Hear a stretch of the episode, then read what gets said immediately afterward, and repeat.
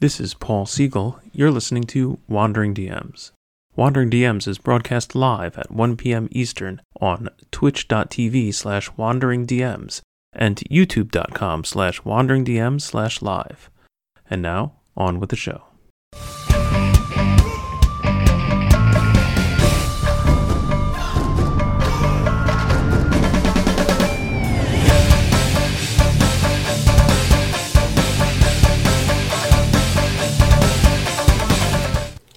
Everyone. Welcome to Wandering DMs. I'm Paul. And I'm Dan. And on this episode of Wandering DMs, we're going to be talking about character expenses. What are the things that uh, your player characters are spending money on? And that's something that's changed uh, between different editions of D&D. Uh, maybe in your game you have different emphasis or different menu of options for characters. Um, all that and more today on Wandering DMs. Oh, I should do like a like a what things do they spend money on and how much do they cost and uh, when should they get rid of them eh? like that um, so you know paul like uh, i think last season we had an episode talking about economy and we were and to our to our mutual surprise that actually got more hits than a lot of our yeah. other episodes strangely but we were talking about things like trade and baronies and kind of like high level economic stuff. Mm-hmm, mm-hmm. Um, and I think somebody, some viewer asked, why don't you do more about like the player expenses? So maybe the prior thing was ways that money come in, and this episode's more about ways that money go out. Yeah. It's a, uh, it's a real problem, honestly, and it's something uh, I've seen come up in, yeah. in both my BX campaign and my 5th edition campaign. Eventually, the players are sitting on mountains of gold, and how do you give them a reason to drain it? Right? There you go. And certainly, of course, you know, uh, it, this is super familiar to us and a lot of our viewers. Um, the early, you know, the early version of the game, the primary way that you leveled up and got experience was by getting treasure.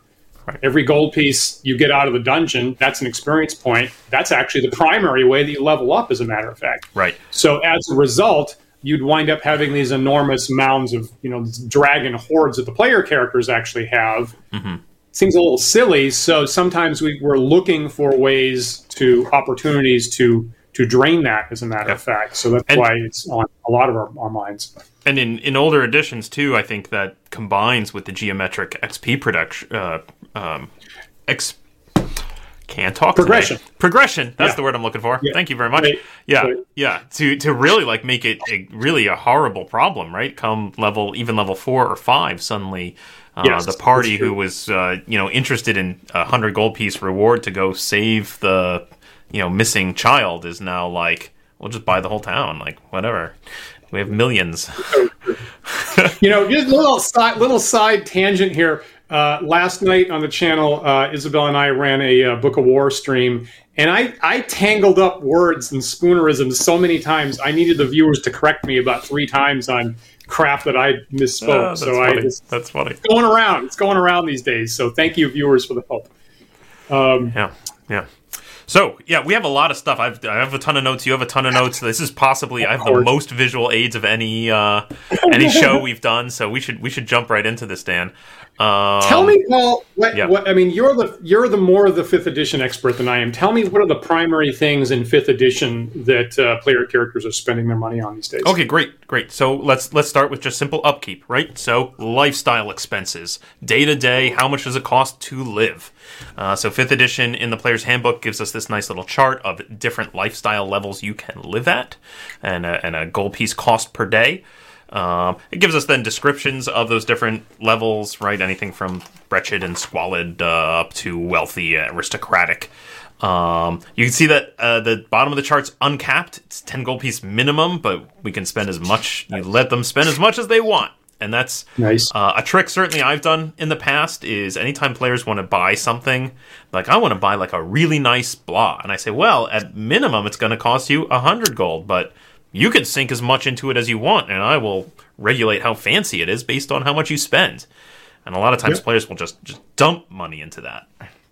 Yep. Yeah. You know, I have the same thing actually. So my my in my OD and D game, I have players that have quite a bit of money, and so they wind up bejeweling things they carry around. Like they actually yeah. they don't they don't trust leaving it in some safe space, so they actually have like a, a golden scepter with a whole bunch of gems on it. They actually just cart around on a daily basis Um, and I and I'm kind of in the same boat on that actually. Yeah. Um, the interesting thing here, I think, is like this chart, even at wealthy, is only going up to four gold pieces a day, which I think is Mm-hmm. not very much. So, like, Right. you're just your basic, like, you know, how much does it cost to live is pretty freaking low, and it's not really Right. going to be a major drain. Right. They're more or less doubling it each step, but it's Yeah. still not very much. Yeah. Now, I will point out this is very, very similar to a chart that was uh, back in third edition. So it's it might be the exact same tier. So as usual, uh, a lot of stuff that I see in fifth edition looks very, very similar to third edition to me, and I think that this chart comes Right. almost entirely right out of third edition, actually, as a variant, if I recall. So, um, so what else can we do to drain money in fifth edition out of our characters? Uh, there are some options in the Dungeon Master's Guide um, under uh, downtime activities.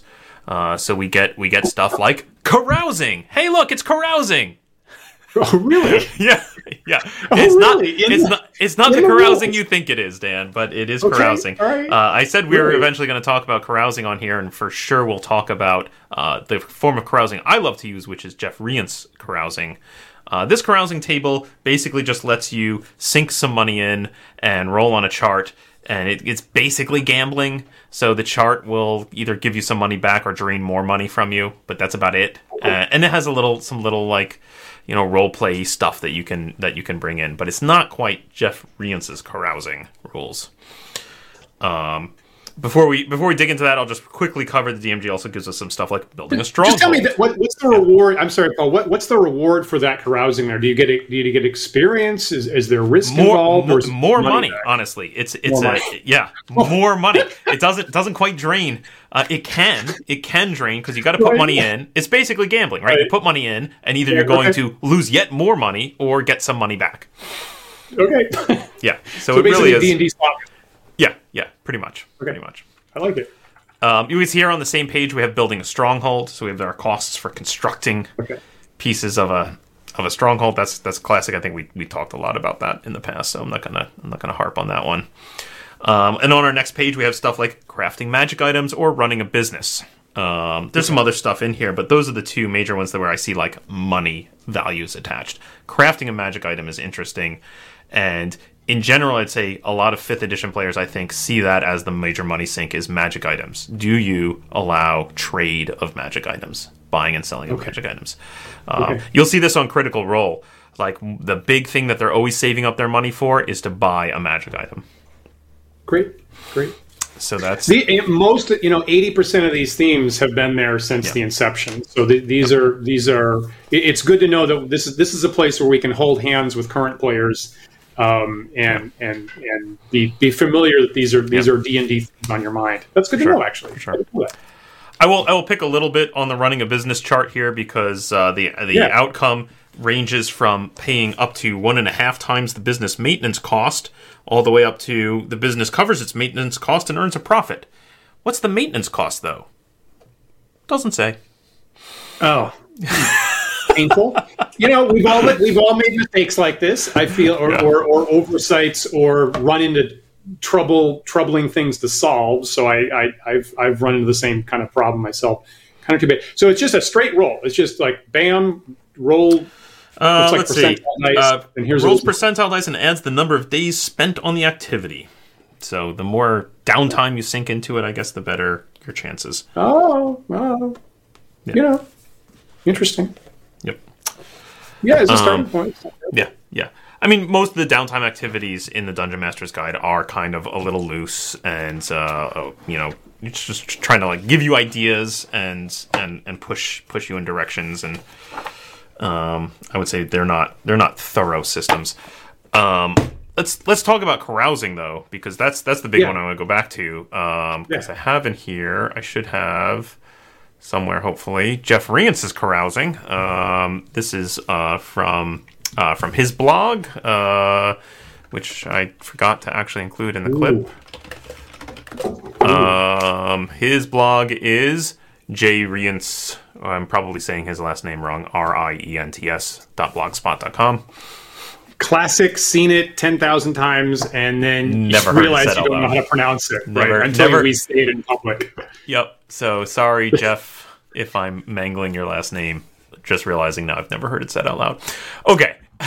Such a D and D thing. yeah.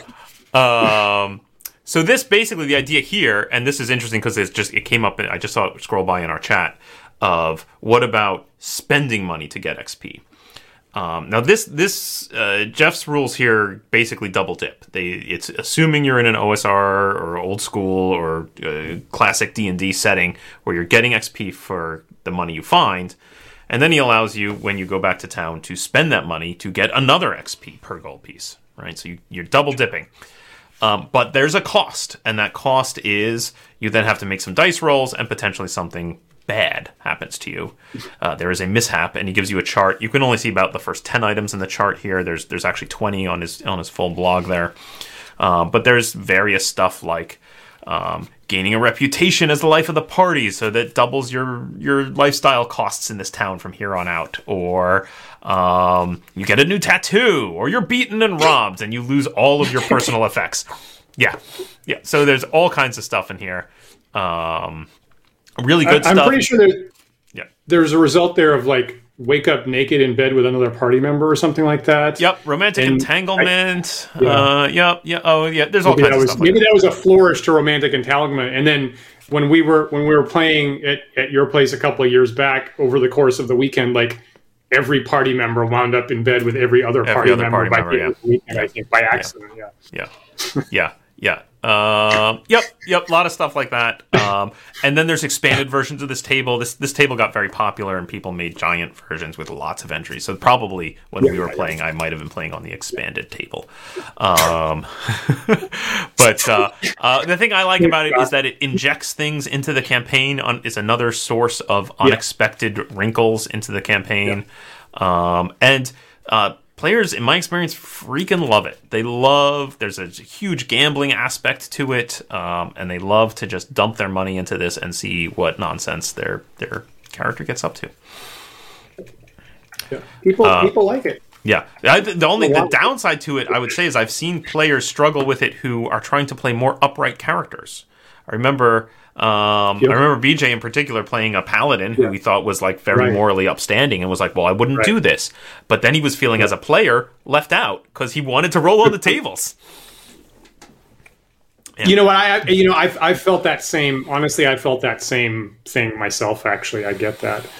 Um, you know, there's a you know there's part of me where you know the world is terrible and uh, the the medieval world that I'm simulating is you know gruesome and life is horrible.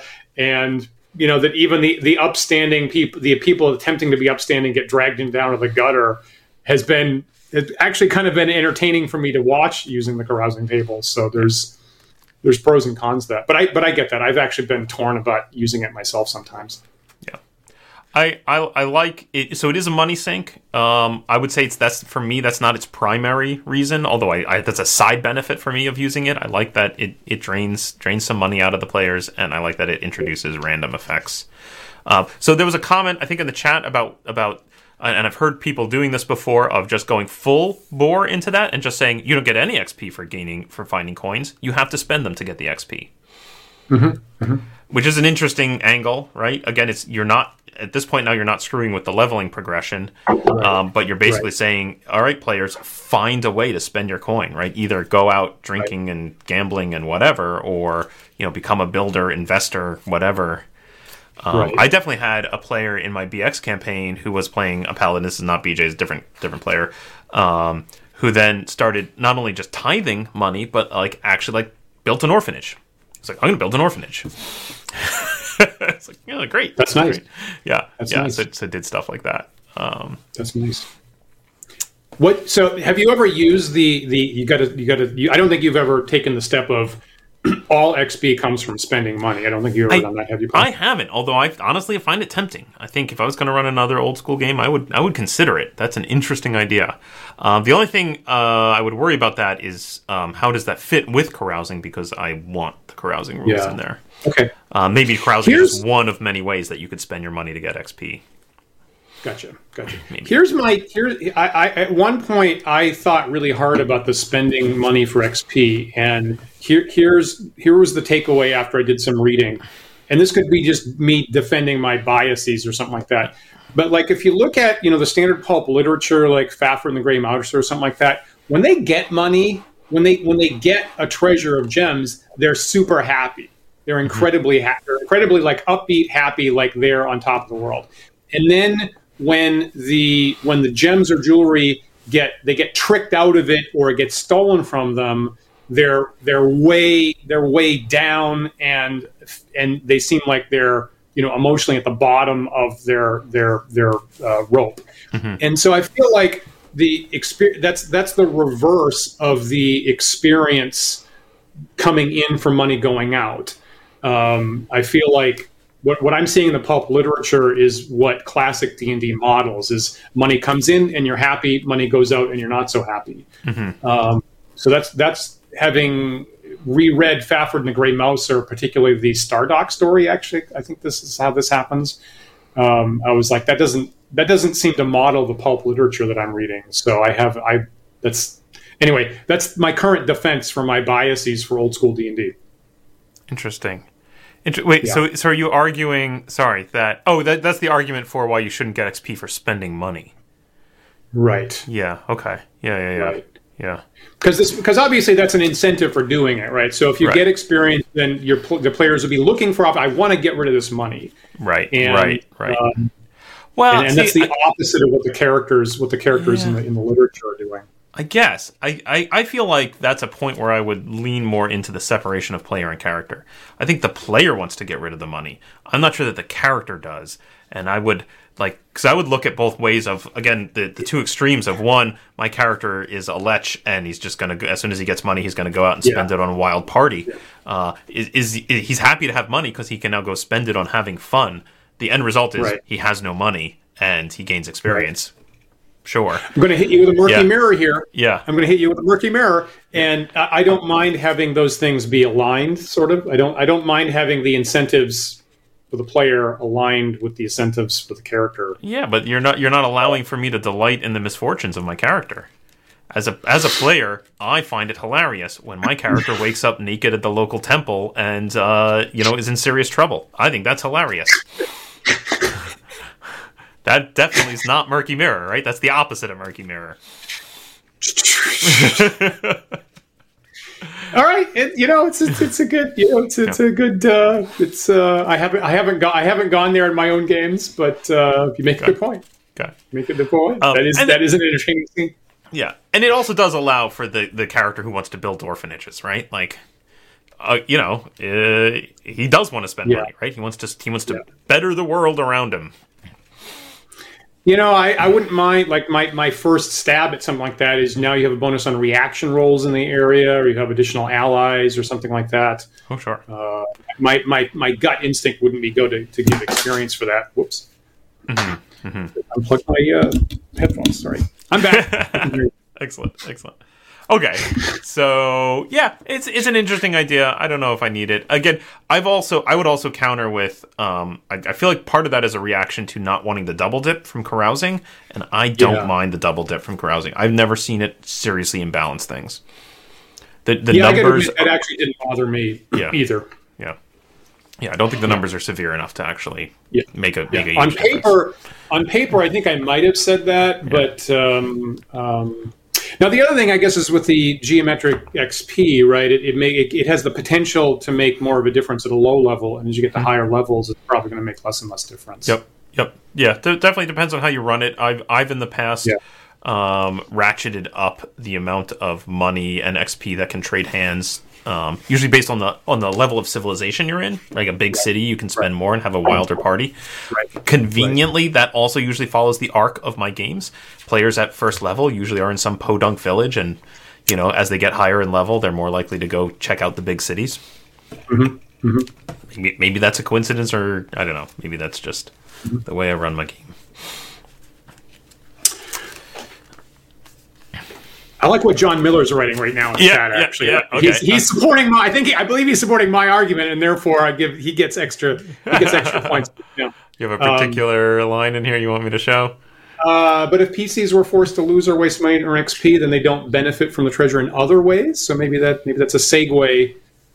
Um, Uh, uh, so it kind of makes uh, treasure a hollow reward if you're if you're dumping it uh, to just get the XP and there's no concrete in world uh, benefit guess- to the money. I guess I didn't assume that that it was either or. Uh, in my assumption, it was you got XP for spending money, but it wasn't like that money vanished. Like you would spend the money on carousing or building an orphanage or buying a magic item or whatever. Point is, money goes out, you get XP. Interesting. Yeah, that's. I feel like that's the direction I would go with it. Because I still want all those story elements, right? Like I want carousing that's going to generate this crazy stuff where you get in trouble with the local temple. Likewise, I want a player to be able to build an orphanage so that I can attack it with uh, evil evil monsters, right? Like all of these add wonderful wrinkles to my game, and and I want them. So so I guess I want both. I want yeah Hmm. we agree that there ought to be some kind of in-game benefit Yeah, to, yeah, to yeah. to getting the cash right? And so and and this is what we've been wrestling on wrestling with for years and decades of like what is the what is the pr- appropriate interesting things. So maybe maybe we'll segue to where this all started with some original d&d stuff. Sure. in particular there's one thing in particular actually that is we're going to see in original d&d that was deleted or at least forgotten about in all future editions. So that's actually the one that i kind of want to stick a pin in. So, um, so here's uh, the first printing of original D and D Little Brown books. And so, first of all, there's an equipment list. I mean, we all know that there. Uh, probably stuff you can buy at first level.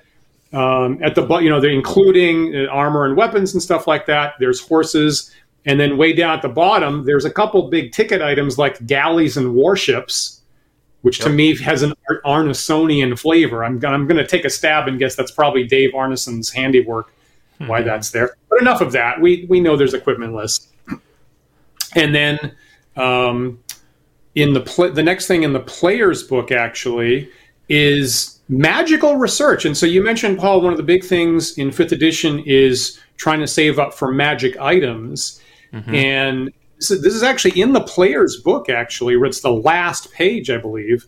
Uh, magical research is having your magic users and clerics make new unique spells on the last page, and that's a big that's a big ticket item actually. So what the text there says is you need to pay two thousand gold just to try to make a new first level spell, and doubling each actually quadratically it's quadratic each level actually. So four thousand at sex, second level, nine thousand at third level, up to sixty four thousand at sixth level, and that that amount of money is just an attempt to make it and gives you a 20% chance to successfully make the new spell. So you might be dumping 64,000 gold pieces and only have a 1 in 5 chance to successfully make your 6th level spell. So that's an element that's been intriguing. I had my Yeah. players use that once, one time only, and it took the It's- entire party's cash of money just to make an attempt at a new spell. I want to. I want to. Um, oh, I, so I have a, a list here of things that I can imagine players spending money on between games. Right. Um, and and um, very quickly, I want to go back where, to to the equipment list because you mentioned the galleys. Uh, Yeah. So let me just put a pin in the research because I want to come back to that. But galleys, uh, transportation in general has always been a money sink in my games, right? Uh, generally, the way I run my campaigns, and this may be just a stylistic choice, uh, I usually have big, sprawling wilderness with lots of towns and cities and whatnot, and many small dungeons sprinkled around. And that's generally how my campaigns go. I know other folks maybe like just put giant mega dungeon, right? And and that's their campaign. And I think the problem with that is you don't get transportation costs. How do we get to the lost island where all these treasures are? I guess we got to buy a boat, right? Uh, I've had many players sink ridiculous money not only into buying a boat or a cart or however they want to transport, right? Oh, you're going to transport now. You have this cart and this wagon train with all your stuff, and now I'm going to attack it. Oh, now we have to hire retainers to defend it, right? It, it and then inevitably my players also then want to customize it because they want it to look cool. Right. so so now not only do they have they bought a fancy cart and retainer uh, hired retainers to defend it, but they're also getting that griffin they killed taxidermied so that they can put pieces of it on the cart, so it's the griffa cart. Uh, I swear to God, in my long career of DMing, at some point I'm going to start to expect that, and I never do. I never do. Whenever they go for the, I'm going to bling it out. I'm like, really? What the hell kind of what incentive do you accept? It's not in the rules. What am I? they love what, it. Someday it's I awesome. will, I will start expecting that. Yeah, because it's awesome. That's why. Uh, I started honestly. I started engaging in that. Uh, I have famously in my campaign. I always have this very high level wizard who is usually a source of information to the party and who sends them on quests and whatnot. And I always give him a ridiculous penchant for taxidermy. He loves taxidermy, and the players are super intrigued by that. And then they'll use it to the, both to their advantage and disadvantage, and it's hilarious uh, viewers of my of the, our of our um, uh, original birthday live stream will remember him as Peltar, who uh, delighted in having a, a, a three egg uh, cockatrice omelet. Um, which still bothers me sometimes. That's still, so, you know, I saw a picture of eggs the other day, and I was like, "Oh, geez, that Peltar guy. that seemed that seemed unwise." it's pretty funny. Um, so anyway, that's that's certainly a sink. Transportation in general, and then and then blinging up your transportation. Um, but let me go back to the research. Um, Yep. So here's my problem with this research: is one, it requires invention, right? You're only going to do this if you want to invent a whole new spell. How often does that happen? Probably happened Uh, a lot I- back in the day, and maybe Actually not, so much now. Yeah, it's actually you. Alternatively, uh, if you're if you're in a in a context where uh, the DM is being tight fisted about the spells, where you can't just pick stuff off the list, you have to go find it in the world. This this also gives an opportunity to recreate uh, magic missile spell. So you haven't Yep. found a magic missile spell for your book yet. You can try to recreate Okay. it this way. That's But most of the time, Yeah. yeah. because that's that's certainly I've fallen into that problem. I traditionally forget to leave scrolls around enough, and then my, my magic user players are suffering because their their spell books are, are very empty. Um, uh, this is much more. That's a much more severe, much more costly way to solve that problem. I'm going to show you. Uh, so from my long running BX campaign, here is a page from my notebook where I started to collect all the things that you might spend money on in town. Okay. So so the first thing right up there is is hire a sage.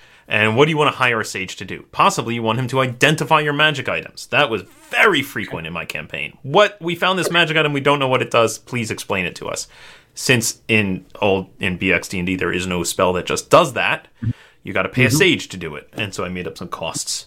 Uh, here you can see it's uh, basically 10 gold pieces per item.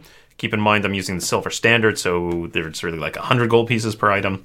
And he's going to discover one property, the pluses, and one command word. So if there are multiple, to have to pay him again and again and again. Uh, so that was very frequent. My players would pay for that. And then research in general, um, basically, uh, like I said, my campaign's usually big open world with lots of little dungeons, which means there's a billion leads for the players to, to follow. I remember surprising a player once with this, where he's like, "There's so many things going on. Like, which one are we supposed to do?" And I was like, "There's no supposed." Right there's there's many things in the world, and you tell me what you're interested in, and that's what we'll pursue. Um, often to the point of even in my games, I will introduce hooks and leads to an adventure I haven't invented yet. Here's just a random idea of something that sounds kind of cool to me, and if the players latch onto it, I will write it, and if they don't, then ignore it.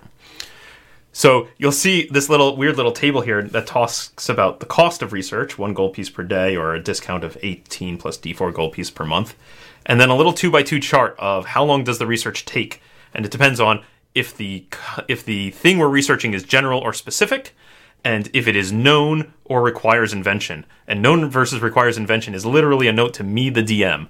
Do do I actually know the answer of the thing they're trying to research, or am I gonna have to invent it? Oh, really? Okay. All right. Okay. Great. I love so, it. I so love if it. I as DM have to make some shit up, it's gonna take longer in game. You know what? Actually, all of a sudden, boy, that just really thrilled the hell out of me. So, so there's actually an in. If I, as DM, need to go res- do research for this time, it costs you more in game. Yep. I actually did that. Suddenly, that really thrills me. The more, literally, the more work you make me do as DM, the more it co- the more gold it costs you. Jeez, I like that a lot. well, in this case, it's more it's more in-game time, uh, which is trying Yeah. to buy myself the time to do the invention. yeah.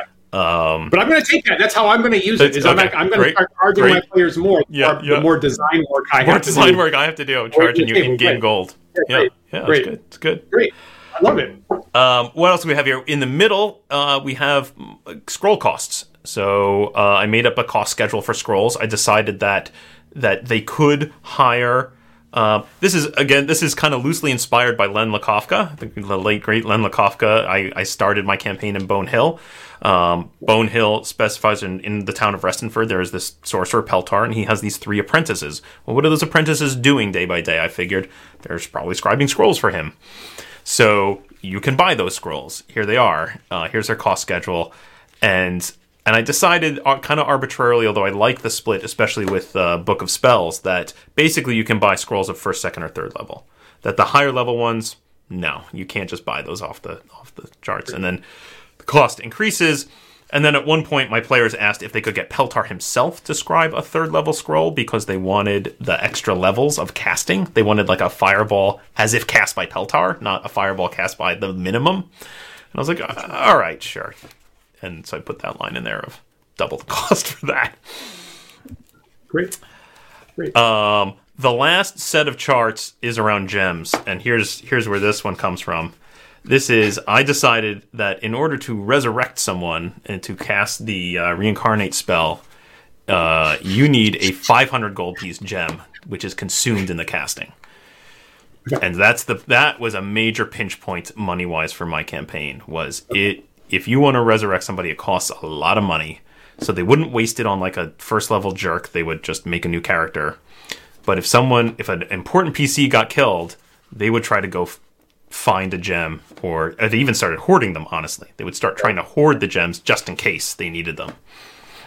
Now that's a rule that like shows up in D and D in third edition, right? So the raised dead resurrection spells need exactly that. They need a five thousand gold piece diamond, uh, and, and in our, economy that turns into five hundred here. Right, Um, so that's uh, commonish nowadays. right, right. So um, my gem chart here is the very bottom chart. If you can read it, says, uh, "Can I buy a 500 gold piece gem?" Yeah. right? That's what they would ask. They go back to town. Can I buy a 500 gold piece gem? All right. So I made this ridiculous mechanic where I had them roll uh, uh, a d20 plus their raw charisma plus 75 and compare it on this chart. And that 75 I would vary based on how big of a city they're in. Great. Uh, and so, you know, since your charisma ranges from 3 to 18, that kind of gives you, uh, I think, bare minimum of uh, like 79, and then et cetera, et cetera. Uh, and you can see the results here are anything from no, no an insult, yes, read, but at a read terrible all of cost. the, read all Oh, the sure, results. That's sure, what I was laughing sure. at a couple minutes Yeah, ago. Read yeah. all the results, please. The results are one to five, no and insult, uh, which is, I, I mean, you've got to be in a terrible place and with horrible modifiers to actually get a number that low. From six to 79, no. The answer is just no. uh, 80 to 93 is yes, but at a terrible cost. Uh, so usually I would do things like, oh, yeah, I have a gem. Don't ask me where it came from.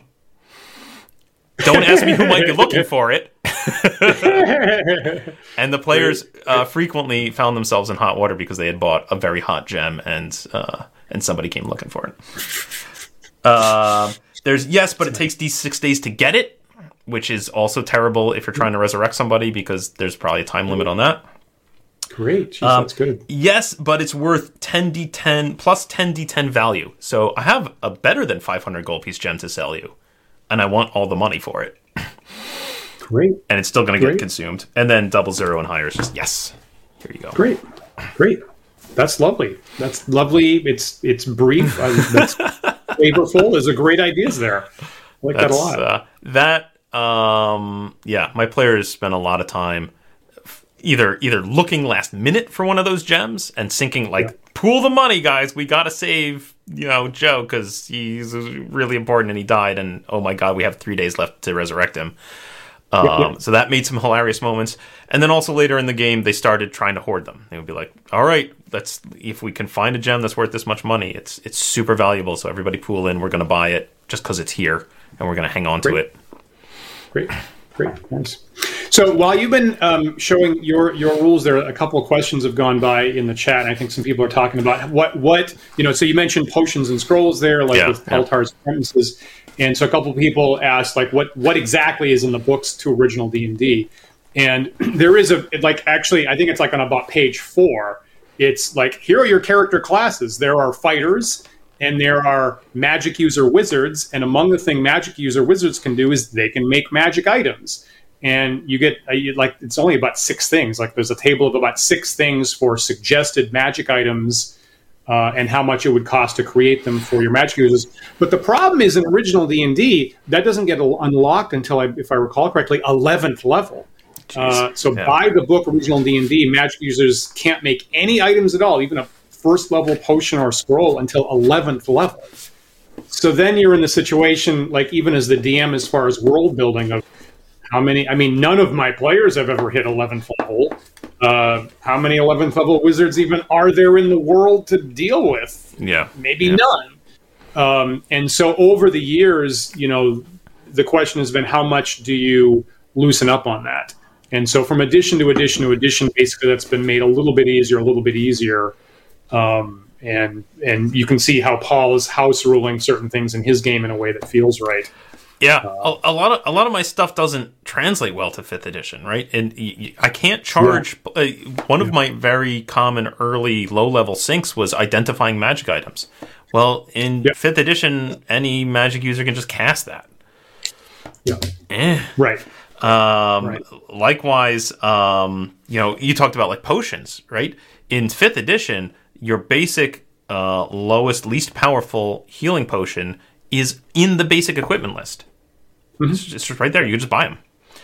Um. Which, which also I've had frequently. Then brings up the question in my games of like, well, what about the bigger ones? Can I buy the fancier ones? And then I got to decide. Right. Uh, what I've ended up doing, honestly, in my games is saying that like it depends on what town you're in and who's making them, and then I and, and I use it as a kind of a forcing function to make my players move around. Right. Um, right. And he's like, oh, well, you, you bought all the potions in town. It's going to take us another couple of weeks to brew more. Mm-hmm. Yeah, I like that. I like that.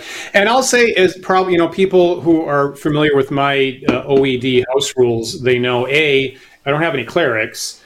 Uh, B, I do try to fill in uh, the healing, uh, you know, silo. Mm-hmm. I do allow potion, regular potions of healings to be bought, you know, at a particular price, and I actually add it to the basic equipment list. Yeah. Um, uh, so that is uh, a, a, common thing. It's worked for me pretty well, actually. There was a point where I was worried, like, going to have so money, it's of, kind of become a non-issue. But that actually has been actually kind of a nice stepping stone. It's a little bit more pricey than mundane stuff. It's a place whereby players are usually buying three or four per adventure, and it is, uh, and it's something they they've always had to think about. Yeah. Um, where do you land? Become... I'm curious, Jan. Where do you land in general on buying and selling of magic items? Okay, you know what? We are not going to get. we, I am realizing. So, how many? I have. Yeah. I am currently three lines into my notes. I great, have a page great, of notes. Great. We've currently gotten three lines in. Mm-hmm. So I so I think Paul, we yeah. should have another episode just on buying and selling buying magic. and selling magic items because that's a whole. I, I okay. want to give that a proper treatment so much. Okay.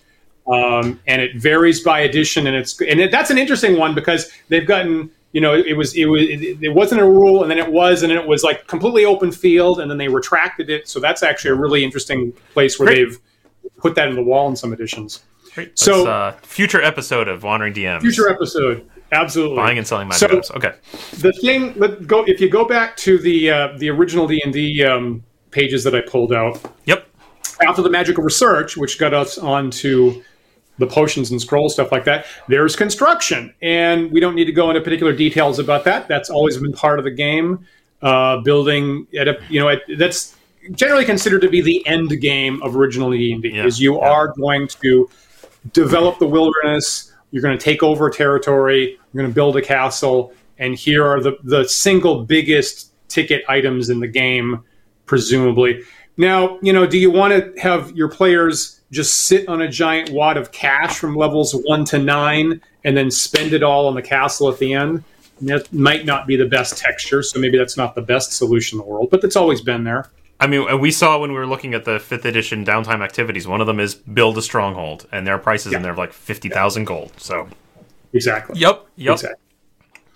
Uh, so moving on from that, now, now, the other thing you mentioned, you know, you're going to get you you mentioned getting um, uh, galleys and carts, and then you're going to hire people. So then there's a page of mercenaries that you can hire and higher priced specialists. Like on this page, there's a, you can see a ship captain and a smith and a spy, and there's an mm-hmm. alchemist option, things like that. Uh, also mercenaries. So that's always been part of. Uh, that's pretty obvious, you know. As we come away from the wargaming tradition that fed into D and I mean, they were wargaming immediately before this game was invented. So of course, you're going to be able to hire armies in the castle. Um, now, in but addition to that, I, I want to say, I want to say, there's, there's like spy to me jumps out as the most interesting yeah. one because what it is what, what that implies to your campaign is fascinating. If I got to hire a yeah. spy, it's such an interesting kind of backhanded way to say this kind of stuff can happen in your D and D game. I agree. I agree. And one of the things, you know, see, this is one of the things that I didn't really understand until I got my hands on the little brown books from 1974 is many of us are familiar from from later editions like the assassin character mm-hmm. has a special attack right? Has a special assassination attack. And at you know that's still in fifth edition. Um, and at least in first edition you get this table of level of assassin level of target and there's just a percentile die roll for did they die Yep. And in first edition, like I look at that table and it doesn't make a whole heck of a lot of sense to me. Actually, there's like things here, but you you completely short circuit the whole combat routine. Well, if you look back in original edition, uh, original edition D and D, you can see where the source was, and it was actually the very first supplement, and it was for off stage handling when you hire an assassin and send yeah. him off stage. Yeah. Right. Yeah. You hire an assassin uh, and say, "Go get this person." you don't run you don't actually play through the adventure of the combat. There's just a flat percentage chance about whether the assassination worked or not. Now how does a spying mission work? They use the same table. Yep. Yep. You, you, hire a spy of a particular level send them against some opponent and you look up in what was originally the assassination table use the exact same percentage and that's what tells you whether your spying mission was accomplished or not great. So that, that that table finally made sense to me, and obviously nowadays it's something very very different. But I was like, right, right, because you have to handle the off stage stuff when you're hiring hiring NPCs as you do, which I thought was interesting. It is really uh, it's very fascinating, very fascinating. I feel like, and you can hire spies of different levels, so you can suck yeah. out you know as much yeah. money as you can possibly spend, which is which you know gives you some nuance there. The other thing on this page that I highlighted two two paragraphs on the bottom of this page here is one is it caught it also costs money just to find the people in order to hire them. so you can't just queue up and say I want a spy or I want heavy cavalry. First of all, you have to go advertise and hire a crier or put up, you know, advertising to go find the people to hire in the first place. And I think the rule there is 100 to 600 gold pieces just to put out the ad to get the person to come and apply for the job before you even hire them. So in my original D&D games, that's been a place that money is being sunk into is the hot, the, the advertising before the hiring mm-hmm, mm-hmm. of henchmen and specialists and stuff like that. And then the very last thing, which is the thing that I really wanted to highlight, is there's a paragraph titled Rumors, Information, and Legends. And, you know, in later adventures, we're familiar with starting with like a table of rumors about the dungeon or about the area or something like that that you parse out. But the original rule is you had to pay for that. Mm-hmm. And so the rumors uh, paragraph says here you can go to a tavern and you can buy a round of drinks for 10 to 60 gold pieces and then get a rumor. And I rely on this. This doesn't show up in any later edition whatsoever, but I rely on this very, very heavily. Is mm. I actually, in my games, I was actually not coming to the table and just saying, a man in a cloak comes and has a map and tells you there's a secret quest. I actually just sat at the table and said, you can go to the bar and you can pay money and maybe you'll find a rumor about a, a dungeon or something like that. and until that, so basically the players have to pay me to get an adventure. That's fantastic. Before, it's, yeah. it's, you're queuing right into that into that like and do I have to write this adventure or Was it pre-made? Pretty much. Pretty much. and as we all know, not all rumors are true. So t- sometimes they would queue up, they would pay money, and I'd give them a false rumor, and it was bunk. Yeah. Um, and sometimes, and some players were like believing everything, and some players were disbelieving every single thing. So there were some players that did believe that every single rumor I ever handed out was always false. Oh, jeez. Uh, but the main, so so to me, I feel like the funny thing is in my game, it's the it's the reverse of the carousing rules, hmm. right? So the, the carousing rules work by you go on an adventure and then you get money, and then at the end you spend it, and maybe there's a complication. But for me, the spending actually happens first. you have to spend money in a rumor to begin with that's going to get you into some terrible situation, and then you choose about whether to go explore that or not. Mm. Um, and so, personally, I've really liked that as both a way to suck a reasonable amount of money out, mm-hmm. um, to parse out both true and false rumors about dungeons or areas or places or people that are in the world. It's not always a dungeon. It's it, you know it has been Count Ellensworth lives in a castle on the coast and is renowned for taking vast amounts of treasure and throwing it into the ocean. and is that a thing? And some players believe it and some don't. And like, yeah, can we get yeah. that or not? Or is it just crazy or is he insane? Um, so personally, I look at this as the reverse of the carousing rules, and I personally actually really liked it. And I'm really surprised it hasn't been in later editions but you only you only find this in the original edition and it never got into later editions but i've liked it i really like the pay for rumors pay for adventures aspect yeah, and i've yeah. kind of into that yeah, yeah, I, I, like it too. I like it too. You'll see, uh, we uh, I used it a bunch in that in, again in that birthday game, right, where we had had uh, decks of cards of rumors, both rumors at the tavern, and I think uh, the rantings of the um, uh, the cultist who had been uh, captured yes. by the right. by the Baron. Right. So you could go. He was being interrogated. He yeah. was being interrogated. Yeah. You could go bribe some right. of the Baron's men to tell you some of the rantings of the, or let you listen in on the rantings of their prisoner. when you first said that, I was like, "What? what?" I think that was super well. I think that was born honestly of me like assembling a rumor table and then looking at it and being like, "But how would anyone know this?" How would it? Oh, they must. It must be inside information. Oh, there must be an insider. All right, someone's been captured. I will say, okay. So with my rumors, I will say there are. I I, I tend to play that a little bit more loosey goosey, and I will yeah. say there have been a large number of things where the players have gone. How did anybody know that? How did anybody ever know that? And I kind of got into a habit of actually saying like well, my great uncle was an adventurer and went into the dungeon and came back with this crazy story that nobody believed. Yep, yep, yep. I guess. Yep. Okay. Yeah. You know, there, there's one. There's one last thing actually that I pulled up, and I, you know, it's it's funny because the comments keep pointing out things that I forgot about, frankly. But there's one last thing on my mind in original D and D. If you go to the next image, mm-hmm. which was the last thing, pretty sure the last thing I had here um, was there's an upkeep rule. Mm-hmm in that red box that I have up there. And we saw in fifth edition or third edition, you can choose a living level about whether you're living in a shabby hut or a, or a delightful mansion. And in original D&D, you don't get a choice.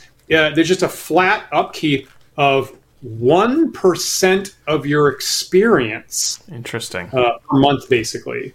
Hmm. Um, and so as you, so having geometric experience charts, uh, the amount that your upkeep costs per month goes up likewise, and you don't have any choice about it. You just got to pay that per month. Hmm. Hmm. Um, I actually, you know, and I use this. You see that again. It's in first edition. You basically have the same rule in, in first edition AD&D, and I don't mind this. I actually don't mind the fact that it just abstracts away all the shop, living, in, food, whatever it costs. And I just start the game. Every session I start, they're back in town, and I say, I actually, and I actually even take an average of all the PCs that are with us, as a matter of fact, and I just say, you all have to pay me 500 silver pieces a day. Hmm. Hmm. And it works pretty well to keep the the ridiculous amount of money to a reasonable level. If someone's missed a couple sessions, all of a sudden they actually have a problem and they need to go adventuring. And it, it, it has worked pretty well to just keep a thumb on there is a pressure that you need to keep adventuring just to keep keep uh, keep sustenance on your plate. Um, so it's worked pretty well for me. The other thing is that uh, the other little tidbit there is once you build a stronghold or a castle, uh, you don't need to pay the upkeep anymore because it it self maintains. Uh, presumably so. Presumably Yeah. you you're not paying rent. Uh, presumably the peasants are providing you with you know with tithes or whatever we're going to call that. Um, uh, so if you if you do go, so again, it's a specific incentive to go settle the wilderness, Yeah. build a castle because that would and and at a high level, obviously now you're paying enormous amounts for upkeep on a monthly basis. So that actually is incentive there to wipe out the upkeep. The interesting thing is in advanced D and D, they actually flipped it. When you went to first edition, you build a castle, and now there's actually an upkeep on maintaining the castle, and it actually reverses that. Interesting. But I actually really like that rule of uh, fixed upkeep. Again, it, it. So I even I go so far as sometimes I'll have players like I had players come to the big city, and we have a we have a, a moment where they haggle about the fee to get into the city. Okay, so it's going to cost. You've got a cart. This this. It's going to cost you one gold piece each to get in the city, and the players take a pencil and go to strike out the one gold piece, and I say, yeah, don't actually do that. We're not actually literally going to keep track of that. That's going to be wrapped up in your monthly upkeep cost. Okay. Okay. Interesting. Interesting. Um. Uh. So. Whew, okay. Wait. I got a lot to react to, and I'm trying to wind back here. I have now gotten six lines into my page of notes. Um, I like upkeep costs. Um, I do like them being more open ended. Um, if you um, if you watch some of Ten Dead Rats, you'll see one of the m- most common things that my players are spending money on is nicer inns and fancier clothes. And the the nice part is that the fancy clothes. Uh, that's right out of Warhammer Fantasy uh, roleplay book. There's just you know how fa- it's it's almost the same chart. It's almost the same chart as the upkeep chart, but it's just clothing. How nice do you want your clothes to look? And my players are frequently using that because they need to like blend in in some look. Oh, we, we have to go to this fancy party. We better look like we belong. Uh, and then suddenly they're they're spending a lot of money on nice clothes. Um, For me, I'll say I, you know, I've mostly, you know, and then you like, what is the up, what is the increasing upkeep on is obviously a question, and I have ramped up like your your food is nicer, your clothes are nicer. Now you're eating meat every every meal, and you're getting fancy bird feasts, and you're getting fantastic wine and scotch imported from distant towns and stuff like that. And Yep, so that's yep. and and you're crazy lunatic near do well adventurers, and you just can't control yourselves, and so you're just money around on enormous amounts of alcohol and you can't you literally can't control yourself you don't have a choice That's fantastic.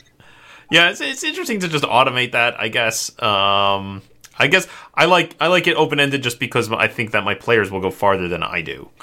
That they'll they'll they'll just dump more money into it and just be like, no, no, no, I really go wild. I really. i've seen i've seen dms on twitter with the with the opposite problem. I've told just just three days ago i saw a dm on twitter say no matter what i do my my my uh, players will not do anything but the lowest level of living situations. They will absolutely live in a ditch uh, if if it will save them the two Ugh. gold pieces and I cannot get them to go any higher level than the lowest possible level of of live in a ditch. yeah, yeah.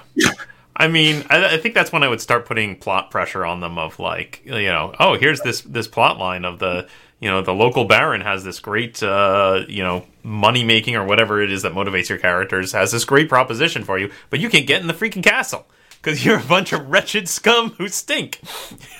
can I can I introduce you to Dave Arneson's random disease table? have, I, have- have I had the opportunity to introduce you to the random disease table? Yep, yep, yep. That's excellent. That's excellent. um, I think that we have hit all of the items um, on my on my list of ways that I generally uh, sap my players of money. We certainly we're starting. I think at the end there of what you were going over, of edging into the other conversation on economy, which maybe we can reference play, viewers back. Go watch the other episode where we talked about all the problems of running a running a castle and and uh, macroeconomics within your within your game because it's a whole other ball of wax. So we we clearly have a pin in a future episode about what is the economy around magic items specifically. Mm-hmm. Can you buy them? Can you sell them? Can you design them? Can you research them? Uh, how much? When? Where? Why? So that's yep. a whole topic in itself we can get into. Yep. Um, other things, you know, first edition has a training rule that we didn't get into, right? So at least in advanced D and D, when you level up, you got to pay for that. You got to yep. spend two or three or four weeks and pay for that. Uh, not something that I use in my games these days. I don't think you do either, Paul. No, but I, I just a very interesting side note. One of my favorite, very kind of light role play games, which is, bar- is barely a role playing game, is of course Warhammer Quest. And um, interesting thing is is how this kind of it kind of collapses a lot of things we just said because there's no experience points in Warhammer Quest. You literally just have to buy your levels. It just costs money. So, oh, which I think is really fascinating, right? Because it's sort of like it's both combining the you get XP for money and you have to yeah. pay training costs just into one. Like, no, you just buy levels. Uh-huh. They, just co- they just cost money. yeah, right. You know what? Yeah, once again, all right. That's you know never that never crossed my mind, but that's nice. Yeah. That's nice. Okay. Right? okay. And the the the other thing that we didn't get to, and, and I know a couple people in, in, in chat have mentioned it because they're good ideas, is if you look at the first edition uh, DM's guide, and I do quote page ninety here. Uh, there's a there's a several page section on the economy, and there's a subsection uh, with the headline uh, "Duties, Excises, Fees, Tariffs, Taxes, and Tolls." Nice and you get about six or seven paragraphs on the subject of duties, excises, fees, tariffs, taxes, tithes, and tolls. And uh, Gary Gygax, uh, bless him, uh, gives you a definition of each of those seven different categories, and then goes through and gives a suggested example that's uh, that's 1% of all goods brought into a town, or 2% if they're luxury items on the value. The entry fee is one copper piece per head or wheel, or five copper pieces if you're non citizens, and then annual taxes of one copper per peasant, or one silver if you're a freeman, or one gold piece if you're noble, and then 10% t- sales tax on all sales items. And now, okay, you know, and I got to admit, look, as someone who is, uh, you know, loves reading, and I got the DM's guide as a very young person, and I read it religiously, and I'm a little bit on the spectrum, and it's in the book, and I was like, it's in the book, it's in black and white. That's the rule. I'm going to do that in my games. And you know, with the with the wisdom of age that I'm slowly accruing, uh, I don't think it's a great idea to be charging one copper piece per head or wheel or five if you're a non-citizen coming town. And that's actually why now when I saw original D and D and I went, wait, that's not in here. That's not that's not, core, that's not a critical part. The, the training's not in here, and the and the one percent uh, sales fee isn't in here. That's not a core part of D and D. You don't need that in D and D at all. Um, and now that I have the just the fixed upkeep, I'm like, kablam! There's your answer. So I don't actually do that anymore. I just wrap it in the upkeep. Yeah. There's there's some interesting elements in the D and D rules, like like the um, I think the the charts for assassination and, and spying and whatnot, where I feel like they they somehow missed the interesting part, right? There's like, oh, players want intrigue in their games. Okay, let's give them accountancy tables. like, yeah, yeah, okay, you're you're almost there, man. You're almost there. mm. you know, and then you know, and then there are players from the earliest days that say, "Yeah, what uh, Gary and Dave wrote in the rules, that's not remotely how they played." Yeah, yeah. And you're crazy to you're crazy to try to use what he, what they wrote down on paper because what they were doing they were not able to express on paper. That's just a totally different thing. And I don't know. So here we are back in Rosh Rashomon uh, uh, situation. Nobody really knows what the hell the original game was.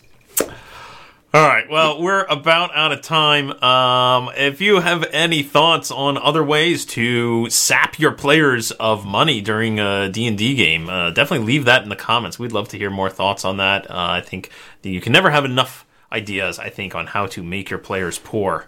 Uh, so uh, leave us leave us some comments below, um, and if you have thoughts on on the uh, the teased future episode of uh, what is the economy around magic items, uh, leave us some thoughts as well on that, and we'll uh, roll that into next episode.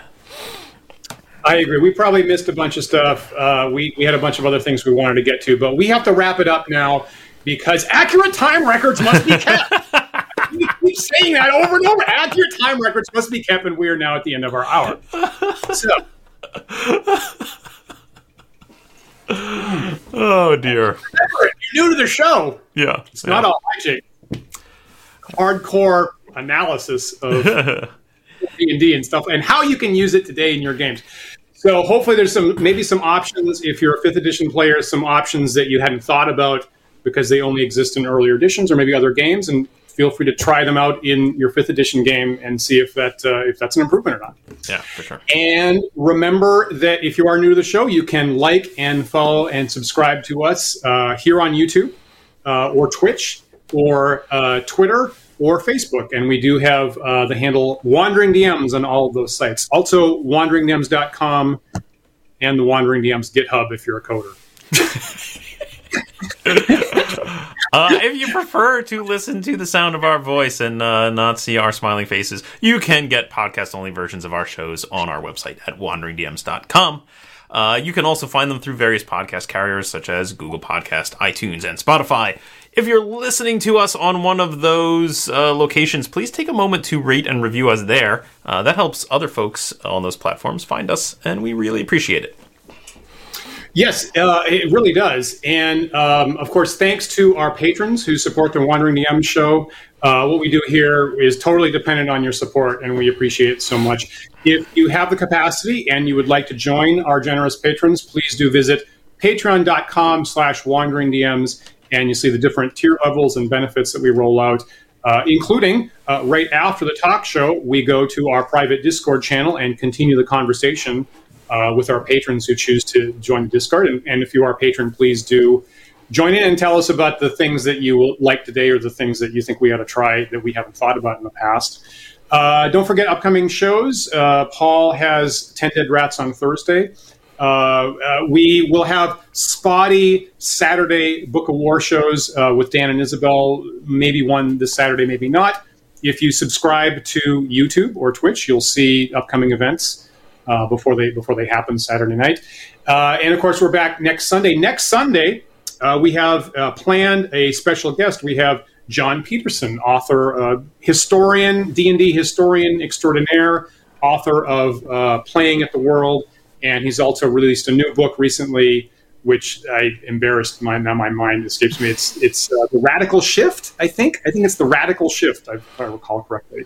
And so I will uh, be reading that very quickly uh, next week. This week, and, uh, we'll have Jon Peterson on next Sunday, uh, which is February seventh, I believe, uh, and we'll talk all about his new book and whatever else. So please join us and get in some questions to John. I'm sure he'll be more than happy to answer those. So that's what we have coming up. Is that it? I think that's pretty good. Awesome. That's already a lot of stuff. Yeah. Yeah. What, what do you want? What, what do you want? I'm killing myself over here, people. Uh, I'll make a quick mention that um, uh, viewers of this of this show may remember uh, back in May uh, we hosted a panel for a convention on creating custom monsters uh, with a bunch of DMs Guilds folks. Uh, that panel actually generated a product. Uh, accidentally. Uh, the, everyone on that panel, myself included, uh, ended up contributing to a book that is coming soon to DM's Guild called the Cubonomicon, which features 32 variations of the classic dungeon crawler. That's right, 32 different versions of the gelatinous cube. Uh, for uh, you to torment your players with. Uh, I've used some of them myself in a little playtesting in some of my games, um, and uh, the players were pretty horrified. So uh, check that out on DM's Guild coming soon. I've I've seen it and it's a it's a delightful product. It's a, I, I've loved gelatinous cubes all uh, my life, and uh, there's a lot of uh, really clever twists on that, including at least half a dozen by Paul himself, actually. So uh, I actually like that product a lot.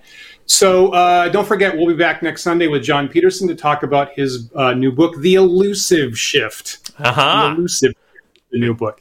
Uh, big thanks to Mr. Miller, who is a critical component of our live research staff here at Wandering DM. So thank you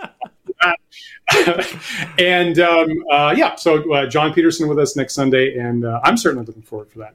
Uh, and of course, we are live every Sunday at 1 p.m. Eastern Time. So we hope that you'll be back next week to join us for another thought provoking discussion. We'll see you then.